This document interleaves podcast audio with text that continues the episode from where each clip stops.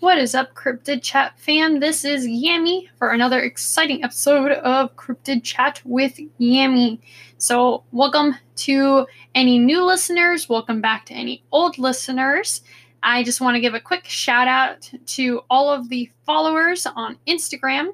Thank you guys so much. We are officially over 410 followers on Instagram. That is wild to me.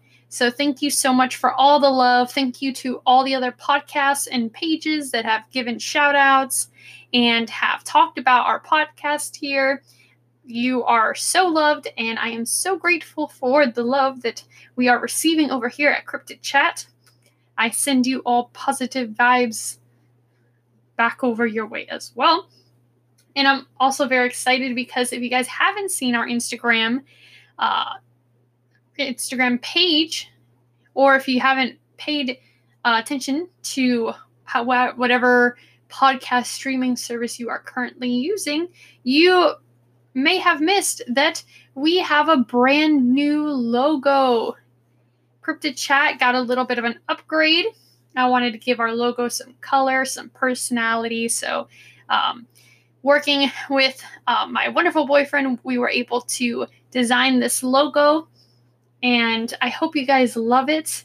I hope one day that I'll be able to maybe have some merch out so that you guys can get little buttons and stickers and whatnot with our Cryptid Chat logo.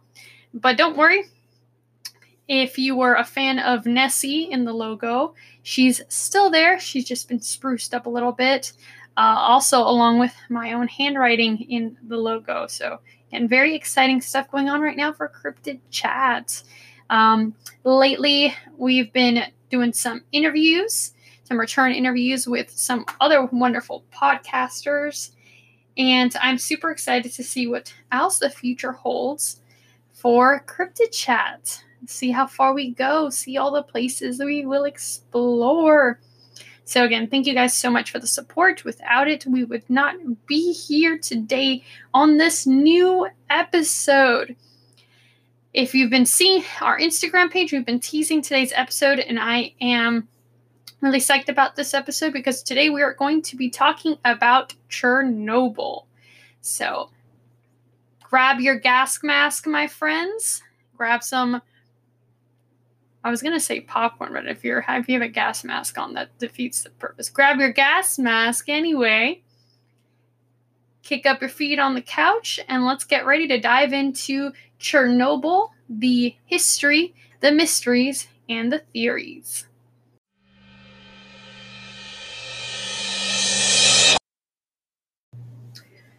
All right, with my belly full of mac and cheese and my candy corn socks on to keep me cozy, let's dive into Chernobyl's history.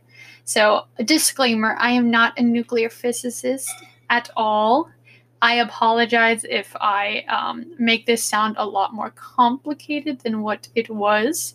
Um, again, nuclear power plants and nuclear reactions are not my forte. So I think most of us have heard, at the very least, the the name Chernobyl. We have an idea, and there's certain things that we automatically associate when we hear about Chernobyl. So, just to give you guys a little background knowledge of Chernobyl before we get into the saucy stuff, Chernobyl is located about 81 miles north of Kiev, Ukraine. So, it was a part of the former Soviet Union, the USSR, and it was created.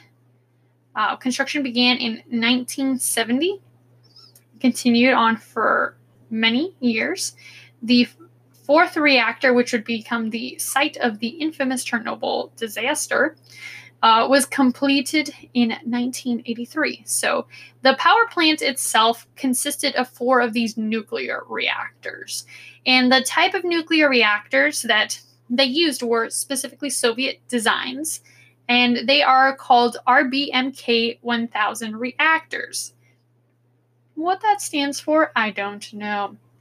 I just know that the design itself is specifically Soviet, and there was originally plans to have about 12 reactors in the plant itself. Um, that did not happen after the big explosions and whatnot. Um, but to give you perspective of how much energy was generated from the Chernobyl power plant at the height of its, um, basically at the height of its, you know, power. Let's go with that. The four reactors together produced 10% of all of Ukraine's electricity. So, a lot of power coming from the specific plant. The way that the reactors work, and here's where that disclaimer comes into play. I really hope I can uh, not confuse you or bore you guys too much. But so the reactors basically work by you take uranium dioxide, okay, take that, you put it into a pressurized tube with hot water it creates steam, which then drives into these turbines connected to the reactors, and boom, you get electricity. And then, if you want to balance or stabilize anything, you can use water, but in these plants, uh, at this plant specifically, they used graphite to kind of keep everything in balance in the reactors. So that's nuclear physicistness for you. The closest town to Chernobyl sat less than two miles away, and it was a town of Pripyat. Sorry if I butcher it as well with the pronunciation. It sat less than two miles away, and at the time of the explosion, it had a population of around 500,000 people. So, a pretty nice town, and most of the people that did live there were um, connected to the work that was happening at the power plant. So, to give you an idea. So, before the big boom explosion um, that would take place in 1986, there was a smaller incident that occurred in 1982 um, with the first reactor experiencing a partial meltdown. No one was killed, and actually, nobody even noticed that anything happened until several hours later, which is cool. Um, the incident did release radiation, but we're not sure how much. And what's even better is that the public itself didn't know about this until a few years later. So it's good. It's fine. The reactor was working back in eight months anyway, so it's okay. But now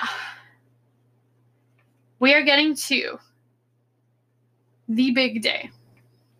April 26, 1986. At approximately 1:23 a.m., an explosion occurred that destroyed the fourth reactor at the Chernobyl power plant. It was followed by another explosion, and both of these explosions created a fire that began to spread through the building. So, fun day for anybody who was working during that time. So this the blast itself and everything that happened, it happened during a maintenance check basically gone wrong is what's believed to be the catalyst for the series of events that would lead to the explosion. So it's believed that the control systems for the for the reactors were turned off for reactor 4 and that's technically against regulation so they shouldn't have done that um, and it caused the reactor to become unstable and basically go into like low power and we're not sure, again, exactly what happened to cause the explosion because there's a lot of speculation and there was a lot of secrecy around it, conflicting reports. Uh, it's largely believed that a huge power surge occurred and that caused hydrogen and excess steam to create a explosion. The main fire uh, that spread throughout the rest of the building was fueled by graphite, so that's why it did not want to go off. It basically took up to 10 days to fully contain that fire. And it would later take an, uh, an, extra 10 days for the toxins to stop being released into the atmosphere, which is wonderful because they got like 20 days worth of like who knows what going into the air. Um, so the first explosion, the one that occurred at 1:23 a.m., it was so powerful that it blew the okay, this is bad. I'm laughing. It literally blew the roof off this place. So it blew a 1,000 ton roof off of the fourth reactor. So that's wild. Um, right after the explosions and the fire began, the firefighters were brought in to help stop the fires. They were not aware of the situation, so unfortunately, none of them came with any appropriate protection. Um, and yeah, that didn't turn out well for pretty much any of them, as you can imagine, especially being there initially after the explosions. So they're intaking quite a bit of that radiation. Yeah, not good. Not good at all. If you haven't seen the HBO show uh, Chernobyl, I would highly recommend you to do so. They do a really good job of portraying um, the fallout of the disaster and also like showing the effects of radiation poisoning and sickness and beyond on the human body. So it's it's a tough watch, but it's it'll definitely piece a lot of this together too. So, in the next days, uh, helicopters would come over the site, dumping sand into the core to try and stop uh, basically the emissions of toxins into our already very wonderful environment. Yay, go. go our environment. She's she's trying real hard to stay up there. So one of the most well-known sites associated with the Chernobyl disaster is what's called the Elephant's Foot. So under the what remains basically of the fourth reactor, um, the a huge mass of basically the materials inside the reactor and from the reactor um, kind of just m- melted down and into, and it settled into the shape that kind of looks like an elephant's foot, and that's why they call it that. Um, it's still there to this very day, but it is extremely radioactive. To give you a perspective, eight months after they noticed uh, the elephant's foot mass, basically um, being being created, it delivered a lethal dose of radiation in just five minutes. So that is crazy. Just five minutes, and you could die being around it. Very, very crazy. So However, at the end of all this, eventually the reactor was sealed in a concrete sarcophagus to for, um, basically prevent further spread of radiation toxins. But even the designers and the scientists that worked on it weren't 100% sure how well it would keep radiation in. There was also concerns if the radiation would leak down into the ground and then taint like the the groundwater um, inside the earth, which would definitely really, really suck. Um, the concrete sarcophagus is still there to this day, and it's said to supposedly it's going to last around 100 years, but again, not 100% sure. Um, the this is a fun one. I well, you would think that if you had a nuclear disaster that could have been really bad for not only your country, but potentially the rest of Europe and subsequently the world, that you would maybe shut down operations. You know, that seems like a wise thing to do for a little bit. Maybe lie low. But that's not what was done here. The rest of the reactors that were not damaged by the explosion continued operations until the year 2000. So, and to keep it going, keep the comfort level going. Even though the design of these reactors uh, was proven to be a fault, like it's, it's a it's a flawed design. It, it it shouldn't. The design itself is just not safe. Russia to this day still has around ten of these reactors, so the same ones that that blew. Uh, still has about 10 of them in operation to this very day. Woo! That makes me feel all good inside. Let me tell you. So, anyway, that was the explosion. So, the subsequent consequences of the explosion were that initially during the blast, two workers were sadly killed because they were basically right there next to the reactors. Um, many others would soon come to die of radiation sickness and the toxic fumes and radiation and dust that were expelled from the plant were carried by the wind into the atmosphere into surrounding areas and parts of Europe as well. Pripyat, the town closest to Chernobyl, was not evacuated until almost 36 hours later. So there's a lot of speculation as to why this happened. Um, maybe they didn't want to make it seem like it was a big deal. Maybe they didn't want people to panic. Whatever the case may be, they were not even advised to stay indoors. So people were still basically they knew something had happened, but it um, they basically were continuing their the rest of their normal activities um, without knowing that literally less than two miles later there was radiation leaking all over them.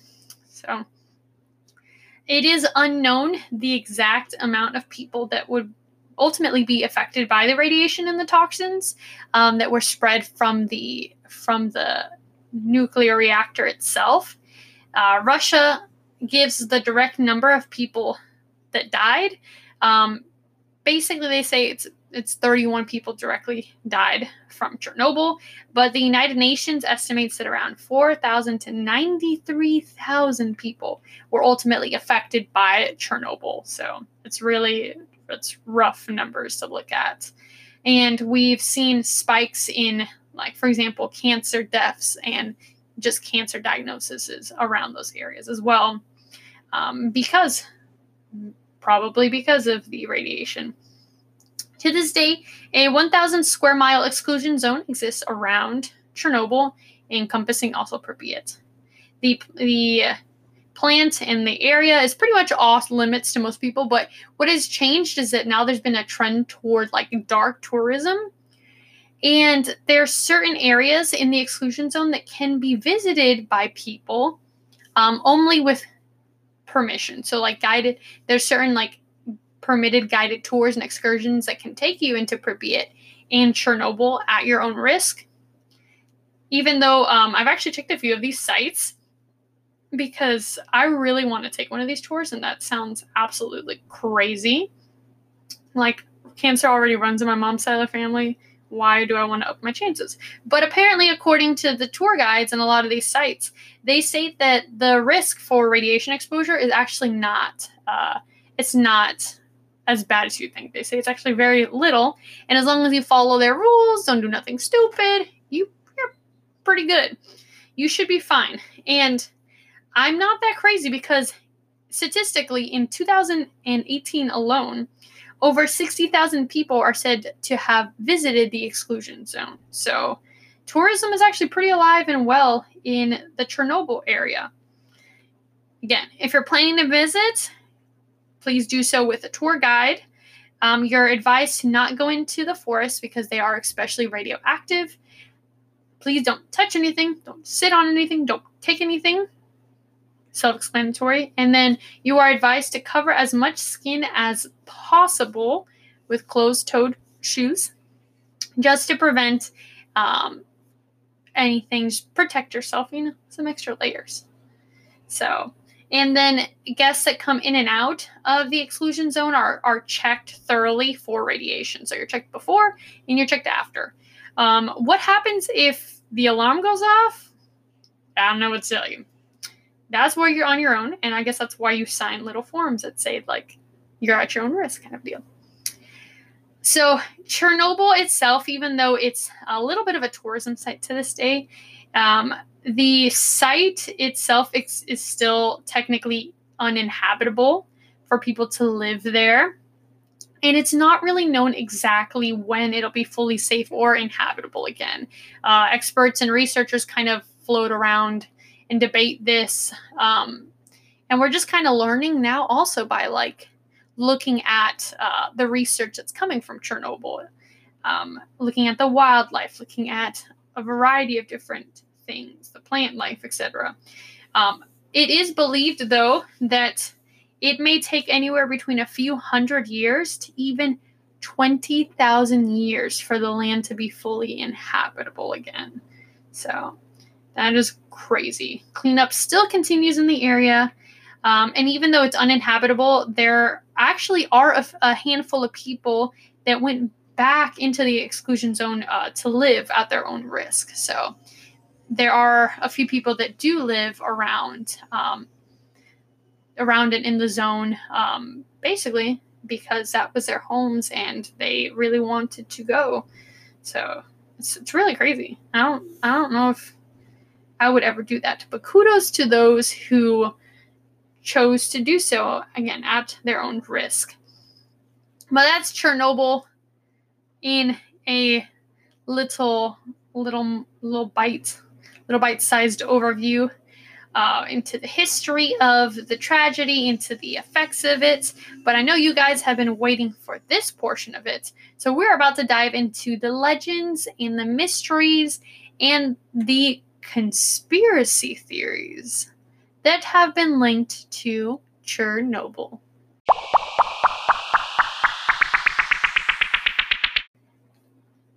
All right, so the first legend that we're going to be exploring uh, tied to Chernobyl is a story that I had heard a little bit about and I got really excited about because it had some it has some ties to a creature that uh, we know and love over here at Crypt Chat. But this legend talks about what is known as the Black Bird of Chernobyl. So the way that the legend goes and what we I guess what we know of it is that it seems there were several eyewitnesses and plant workers that had reported seeing a black humanoid creature that could fly with large red eyes, and they had witnessed it flying around the plant prior to the Chernobyl disaster.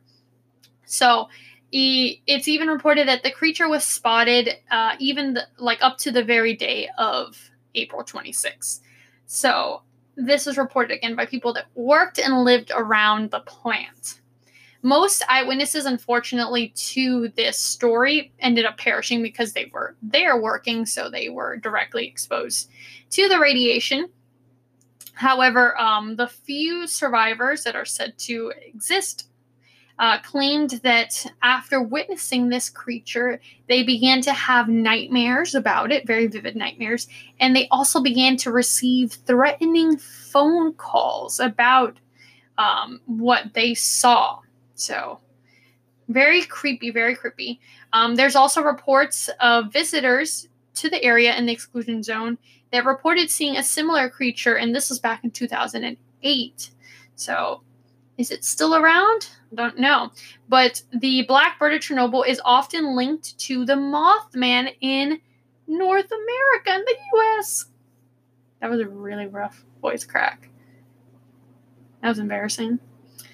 So, the blackbird is often seen and thought of in legend as kind of like like a hard I'm going to I always butcher this word, but I like this word.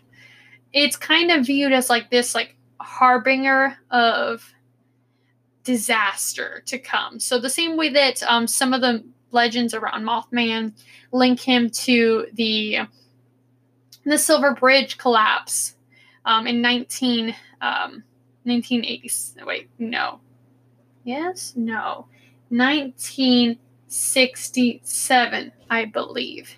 The Silver Bridge crash. Um, crash. Silver Bridge collapse. My goodness um, they kind of view these both of these creatures either as one, they are the same creature, or two, they're of the same sort of kind. So, a lot of theories about that. Um, because it's really just word of mouth and we don't have any physical proof, uh, a lot of people think that it's really just that. It's just a legend. Um, they there's a lot of people that think that it's just a work of internet fiction, that it's just a creepy pastas. Um, because there was no media reports after Chernobyl or before Chernobyl about um, anyone seeing this type of creature, and you know, just it's it's so unknown where the story came from to begin with. So it's chalked up often to just being internet fiction, but who knows? You know, um, if people were being threatened, maybe that's why they didn't come out and share their story with media and whatnot. Especially being in a in the Soviet Union, I think things are a little bit different uh, in terms of what you sh- what you can share so openly. So the Blackbird of Chernobyl, that is her story. Now we move into the next legend associated with uh, Chernobyl, and that has to do with UFOs. So say it with me, friends aliens. So apparently, there were reports of strange lights and weird objects in the skies again before and during the Chernobyl disaster. So we actually have an eyewitness here that I was able to um, find a name for. His name is Mikhail Varitsky, and he is said to be an eyewitness that describes seeing balls of light that were hovering above the reactor and later saw um, these same balls of light um, in 1989 so just um, just a few years later when there was another small radiation leak from chernobyl. So apparently mikhail was not the only eyewitness though and other eyewitnesses did report seeing ufos around pripyat as well and there's also reports of local pilots that began to uh, report increased sightings of things that looked like UFOs uh, leading up to the tragedy. So there is a Soviet, a former Soviet official newspaper that claimed that up to hundreds of people were seeing UFOs for around six hours during the disaster.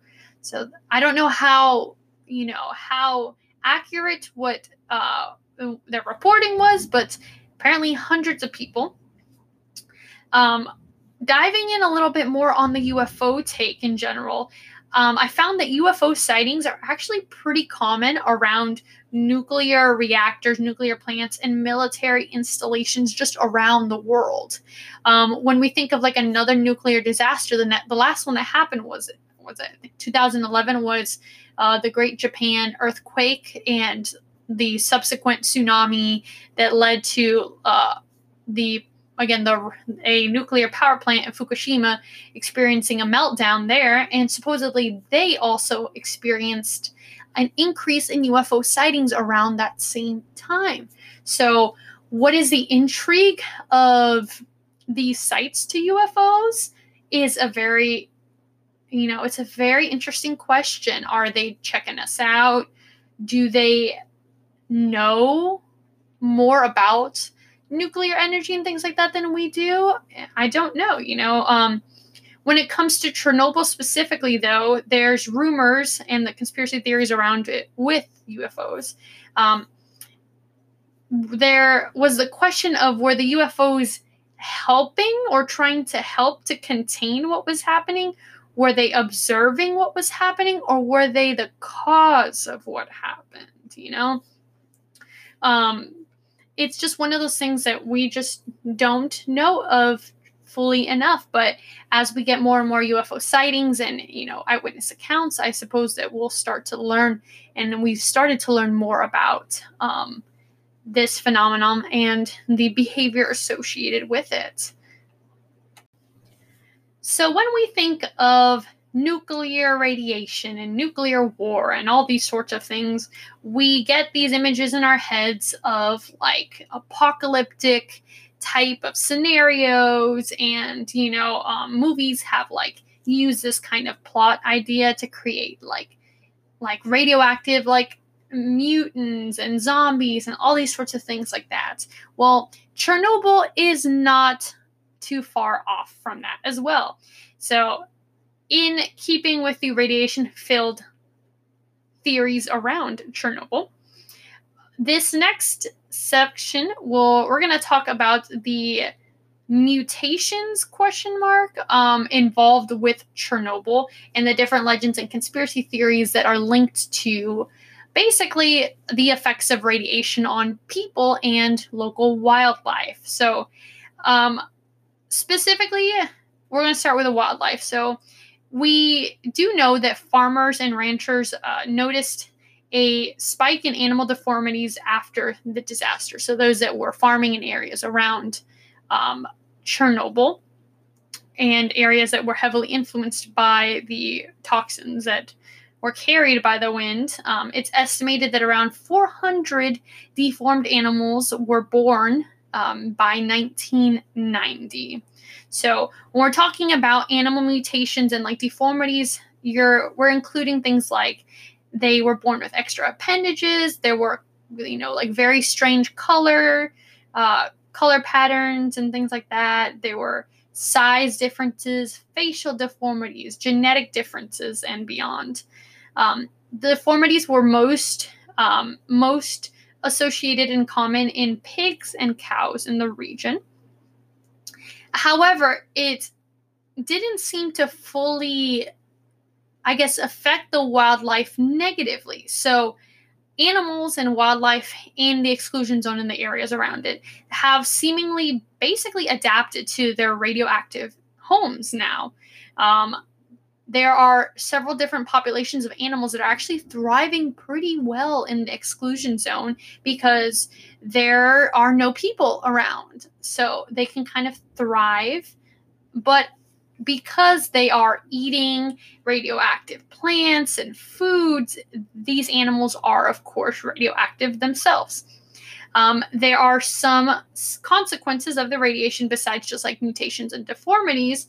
Things like these animals are not as reproductive or they don't live as long, um, are just a few of the, the commonly seen um, wildlife uh, defects, if you will, um, because of the radiation. There are 900 or so dogs, doggos, that are said to live in the exclusion zone, and it's believed that basically, like, um, when the people left Pripyat, when they were forcibly evacuated, they were not allowed to bring their pets.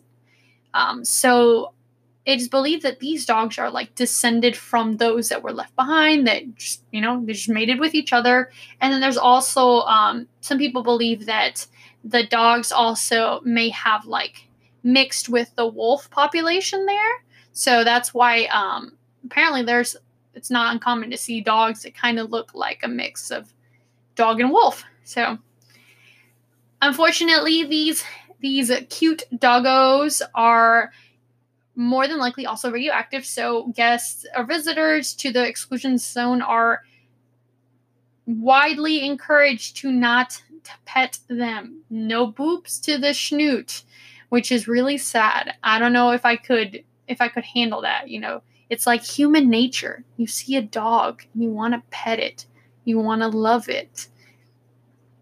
But then like this dog is basically full of radiation that could kill me. So I guess I guess I would do my best to not touch not touch the dogs, but they are thriving considerably apparently. They are also monitored by groups of scientists that tag them that um, sometimes put like radioactive um, radioactive they put radioact radiation monitoring necklaces or collars around them and they also seem to be taken care of pretty well by some of the people that went to live back in the exclusion zone. So it's very interesting. But another animal mutation that is pretty well known of um, came in the form of the fish population. So it was like it was rumored for a while. Again we didn't know how the radiation was going to affect the wildlife and whatnot. So a lot of re- weird rumors were associated with like what does this radiation do to animals? Um, and there were rumors that it was creating like these like monstrosity of like fish. So the cooling pools of Chernobyl, so same water, the cooling pools that were used for basically cooling down the reactors, in those um, pools, they're actually home to this day to a very, very large catfish species. Um, there they're called Wels catfish, and they can grow to around 350 pounds and larger. But this is not because of radiation, sadly. These fish do not have like fangs and like arms and weird things popping out of them. No. Um, it's just the species of catfish. They're just really big. That's normal. And they're thriving because now there's very little competition. There's no humans there, you know? So they're able to thrive, live longer, and grow a lot bigger. So sadly, there are no mutant fish in Chernobyl. So I'm sorry to anybody who had their hopes up. I mean, I guess maybe there could be, and we just haven't We just haven't found them yet. But it's as far as scientists know um, when it comes to the wildlife. Now, talking about the effects of radiation towards humans. So, this is a really debated topic. And in doing my research, it was just very back and forth like how much the radiation affected people and what it caused, kind of a deal in terms of mutations and defects. So, again, we just don't know the full scope of how this affected the environment and people. Um, sadly, because of again the fear of the unknown and the questions and the rumors, misinformation about radiation effects, etc. Um, initially, in the subsequent months and years after Chernobyl, um, doctors would incorrectly persuade women to terminate their pregnancies, and it's estimated that anywhere around 100,000 to 200,000 um, pregnancies were terminated in Western Europe because of the fear of the potential defects um, that would come of the radiation exposure. So, um, birth defects we do know have spiked in the areas around Chernobyl and that have been affected by Chernobyl um, have definitely spiked since 1986. There's an estimate right now um, for the country of Belarus, which is the country that's considered to be one of the most uh, devastated and affected by the Chernobyl radiation. It's estimated that up to 20% of Belarus's children have suffered disabilities and birth defects connected to Chernobyl. So that's a statistic coming from UNICEF specifically.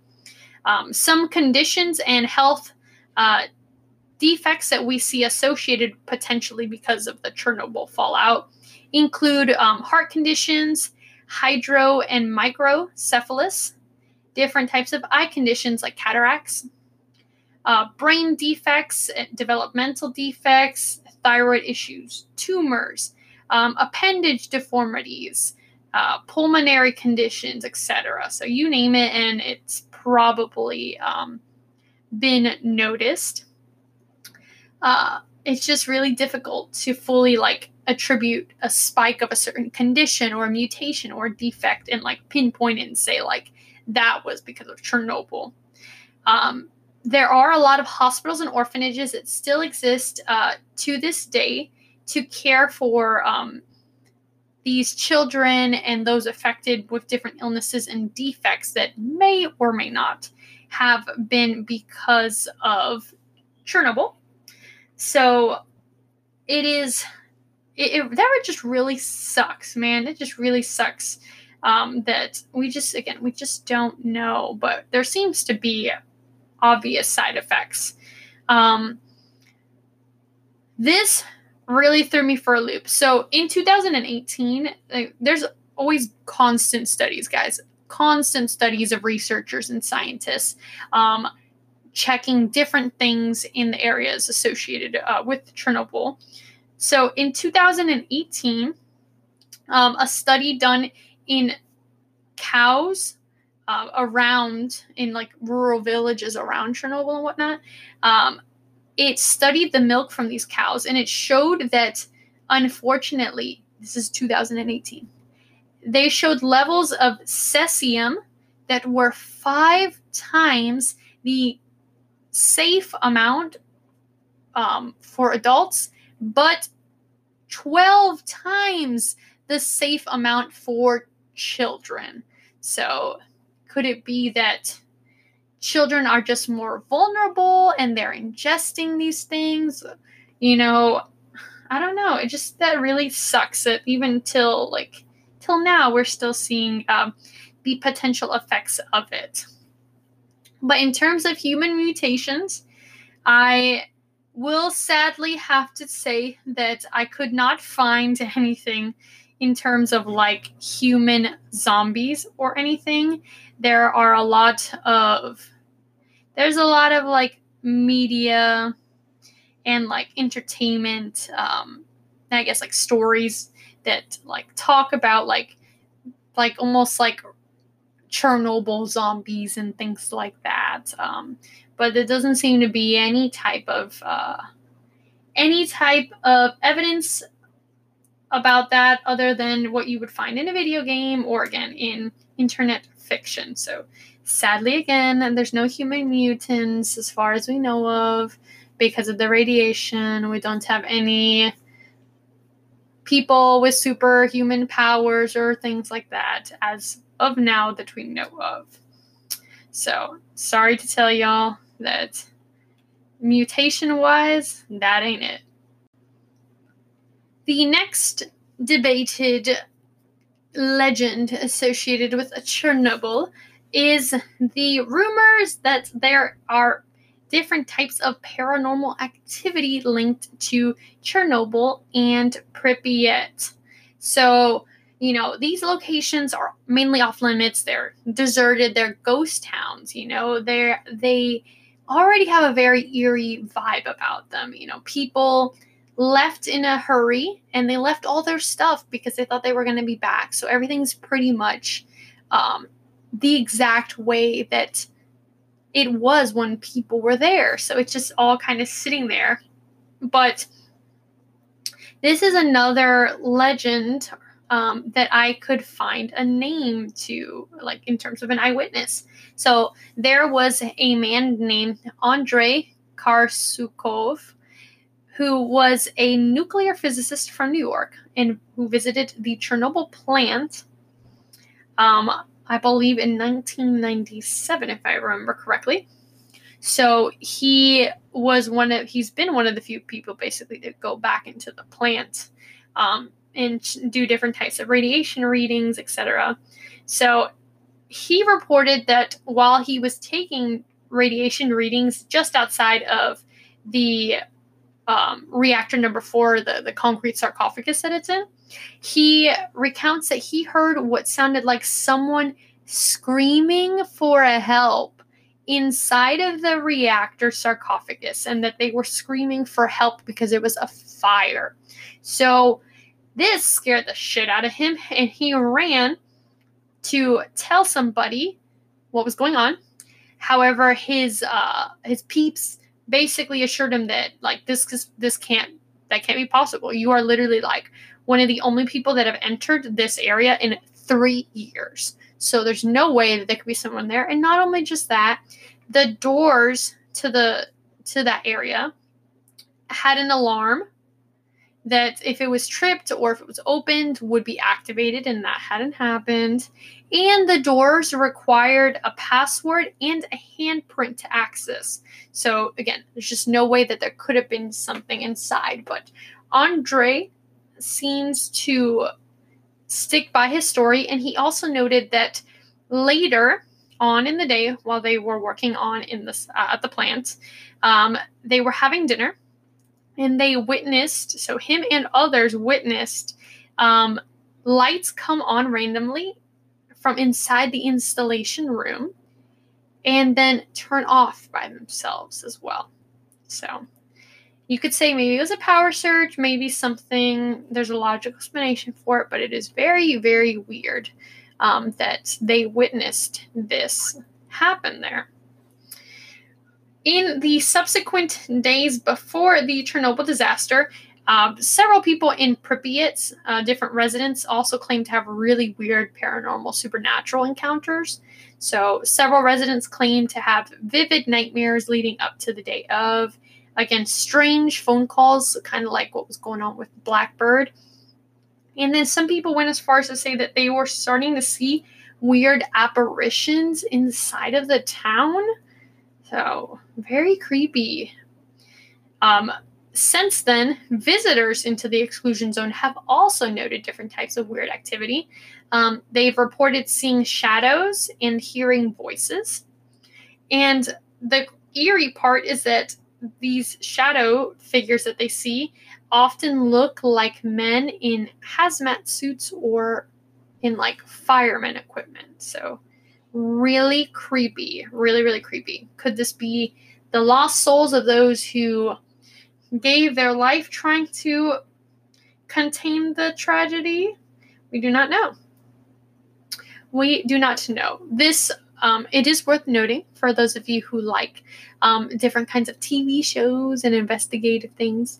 Um, back in 2009, I believe the Destination Truth team um, with Josh Gates actually were one of the first and have been some of the only uh, teams to go in to investigate uh, Pripyat um, and have permission to do so in terms of like paranormal investigations. And um, they did have some interesting encounters there. So, what if that fully accounts for what's going on there? I don't know, but it a lot of um, because of the exclusion zone and the different uh, risks and like permissions. Um, it's just not an area that really has been able to be investigated long term. All right, the next. Oh, I gotta stretch, y'all. Oh my gosh, my shoulders are killing me today.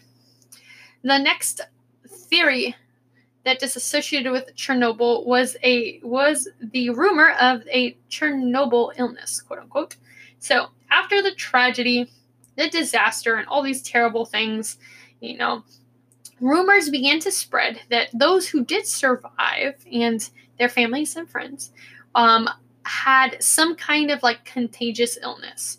So this was at the height of the HIV/AIDS pan like panic when we didn't know a lot about HIV and AIDS. Um, and there was a lot of ignorance and panic related to that. So the somewhere along the lines there was this terrible rumor that was spread that basically an HIV like illness um, was being caused, uh, was basically being spread amongst uh, survivors and anybody associated with um, with Chernobyl, which is really rough. And this would also go on to affect tourism in many of the regions. And it caused like isolation of people and families, just like a lot of like ostracized people, which are already dealing with a lot of shit because they survived a nuclear disaster. And who knows what's going on already with their bodies to then basically like be shunned by people who think that they basically have something like HIV, um, which is absolutely terrible. Um, people were warned against being around or with those that were considered infected. So, unfortunately, misinformation and fear spread like wildfire um, following the Chernobyl disaster, um, which really sucks for those people who, again, were already going through a lot. Um, but yeah, there were a lot of rumors about that, and um, there's there's records of people um, who traveled to that area that would also record like hearing and seeing, unfortunately, people spreading these false rumors about this illness. Oh, my back hurts, guys. I decided to film today in my room because I live in a Hispanic household and my family doesn't always understand keeping quiet. And I have a lovely mic that I'm using right now that unfortunately picks up like almost everything. So I'm in my room and I'm on this comfy chair and I'm telling you guys these legends and all these cool things. But I'm like hunched over forward and like really focused as the thunder goes off in the distance. And I just realized that I've been in the same position for the entire time I've been filming and my shoulders are killing me. So if you hear like cracking noises, don't judge me. All right. The final, I guess, big kahuna of legends associated and conspiracy theories with Chernobyl have to do with the government and subsequent government cover up theories.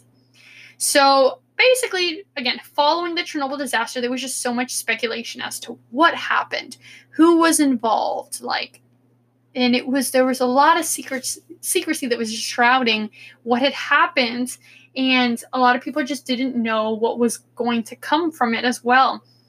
So just because there was so little information that was given after the explosion, you know, there was little information provided to the public and ultimately the world.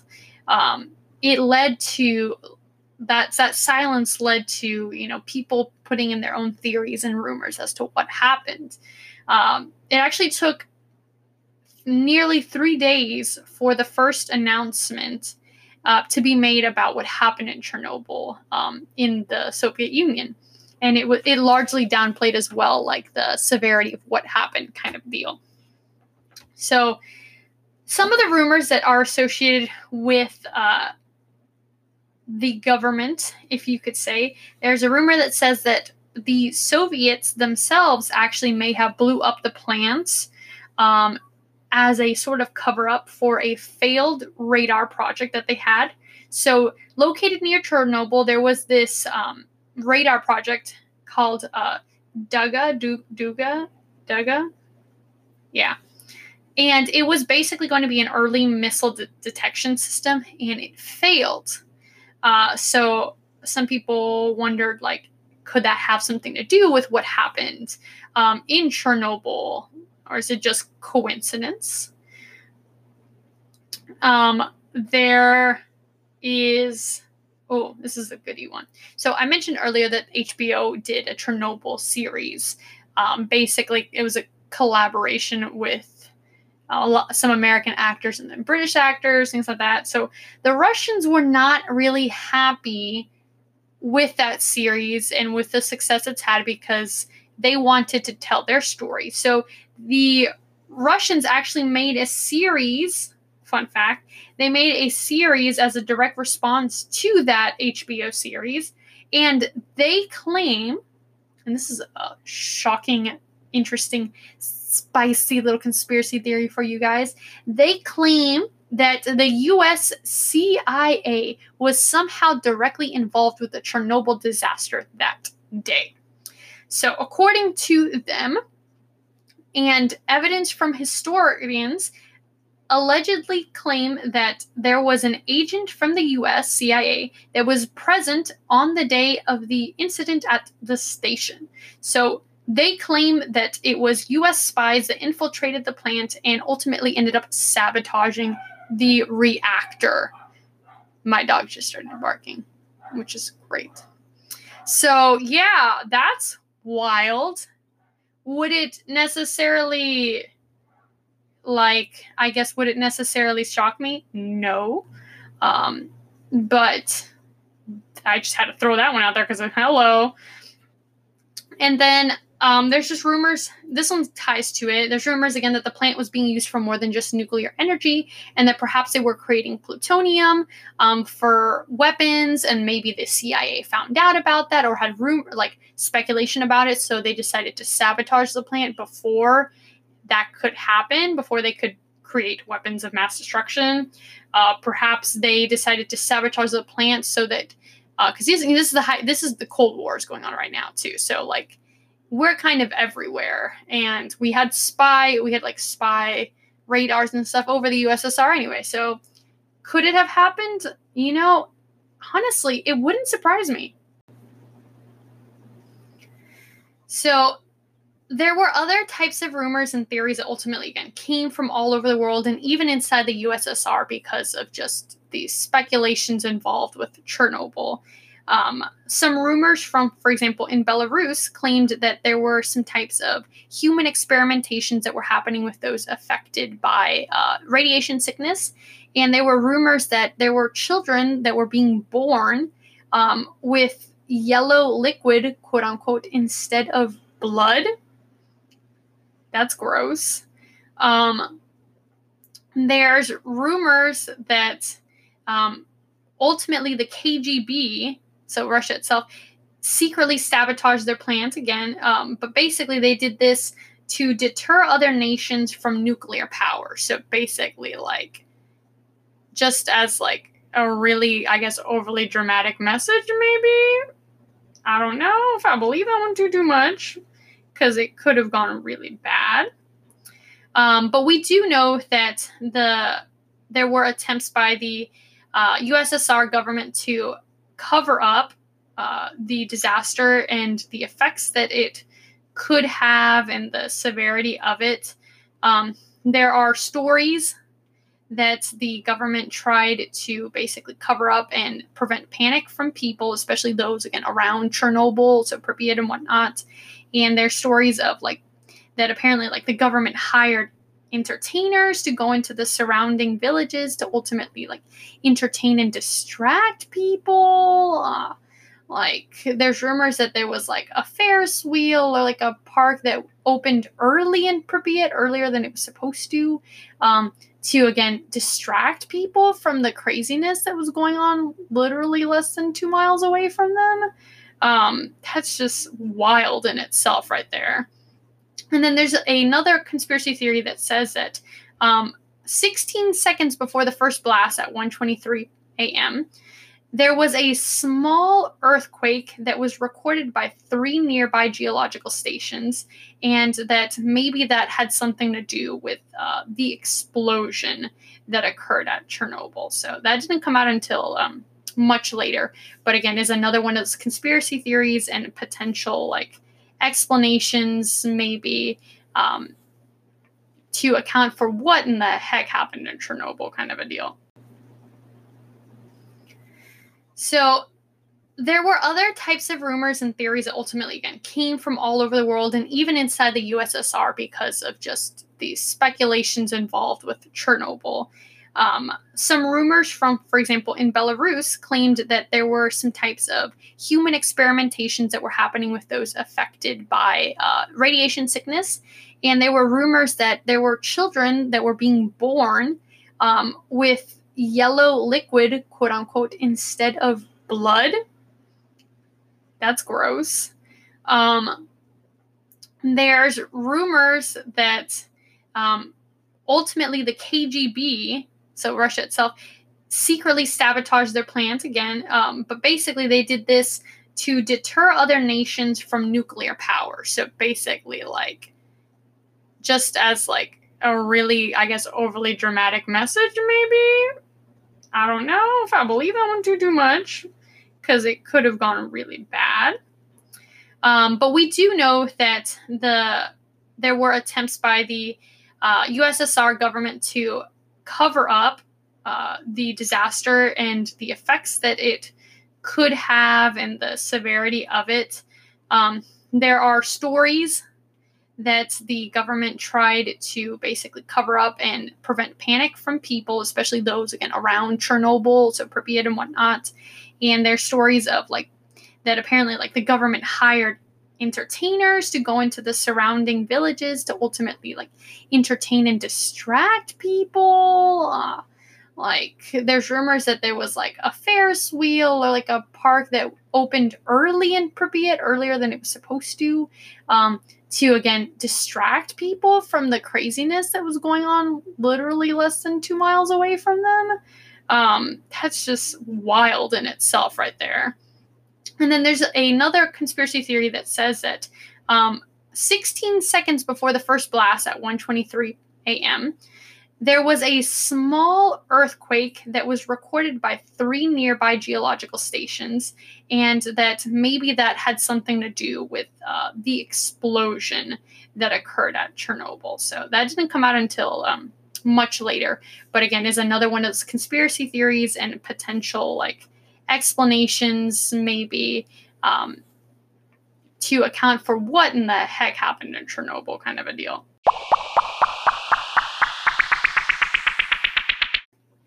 So there we have it, folks. That's Chernobyl's history, some of the mysteries associated with it, the different conspiracy theories and legends um, that are tied to this ultimately very tragic uh, disaster that occurred back in 1986. Um, ultimately, releasing over 40 to 50 times the amount of radio um, radioactive materials into the atmosphere than the Hiroshima atomic bomb did back in World War II. So it's it is definitely a tragedy. It is still considered to this day one of the worst um, nuclear power plant disasters, and it could have been much, much worse. And we still don't know even just how bad um, the effects of it are. So, I did want to say um, to just say that you know, I'd like to pay my respects to everybody who lost their lives associated with the disaster. Um, anybody who is potentially dealing with the ramifications to this very day of this horrible disaster, you know. Um, our deepest condolences to all those um, affected by this tragedy. And ultimately, may we learn from our mistakes and hopefully it doesn't happen again uh, anywhere in the world, even though um, nuclear power plants are found in quite a few places. And sometimes, if you Google, you can find out that they exist literally less than an hour from your house. Yikes. So, thank you guys for tuning in yet again to another episode here at Cryptid Chat. Um, I thank you guys for listening, for supporting the podcast, for supporting the Instagram page. Um, I want to give a shout out to anyone that has submitted uh, viewer stories for our um, story chat episode. The next episode we do will be a story chat episode, which will be, again, viewer submitted stories. Um, so please, guys, if you want to share your stories, any kind of stories, it can be an experience you've had, it can be a, um, a story you've heard, maybe it can be a theory, anything at all that you think um, applies to what we cover here at Cryptid Chat. Um, send it over again to Cryptid Chat. Um, cryptidchatyami at gmail.com so we can stuff this next episode I'm really excited to share viewer submitted stories, to share my stories. Uh, I'm going to see if we can get a guest on our next uh, story chat episode to discuss these different viewer submitted stories. But again, thank you guys so much for the support. It is because you are listening that we are here. So wherever you're listening, be it Anchor, Apple Podcasts, Spotify, or beyond, thank you for your support. Please make sure to follow us um, wherever podcasts are found. Send reviews, and if again, um, if you ever want to get in contact with us here at Cryptid Chat, our Instagram is open for the DMs, and we have our email. So Hope you guys are doing well, and I'll see you guys again for another episode of Cryptid Chat with Yami.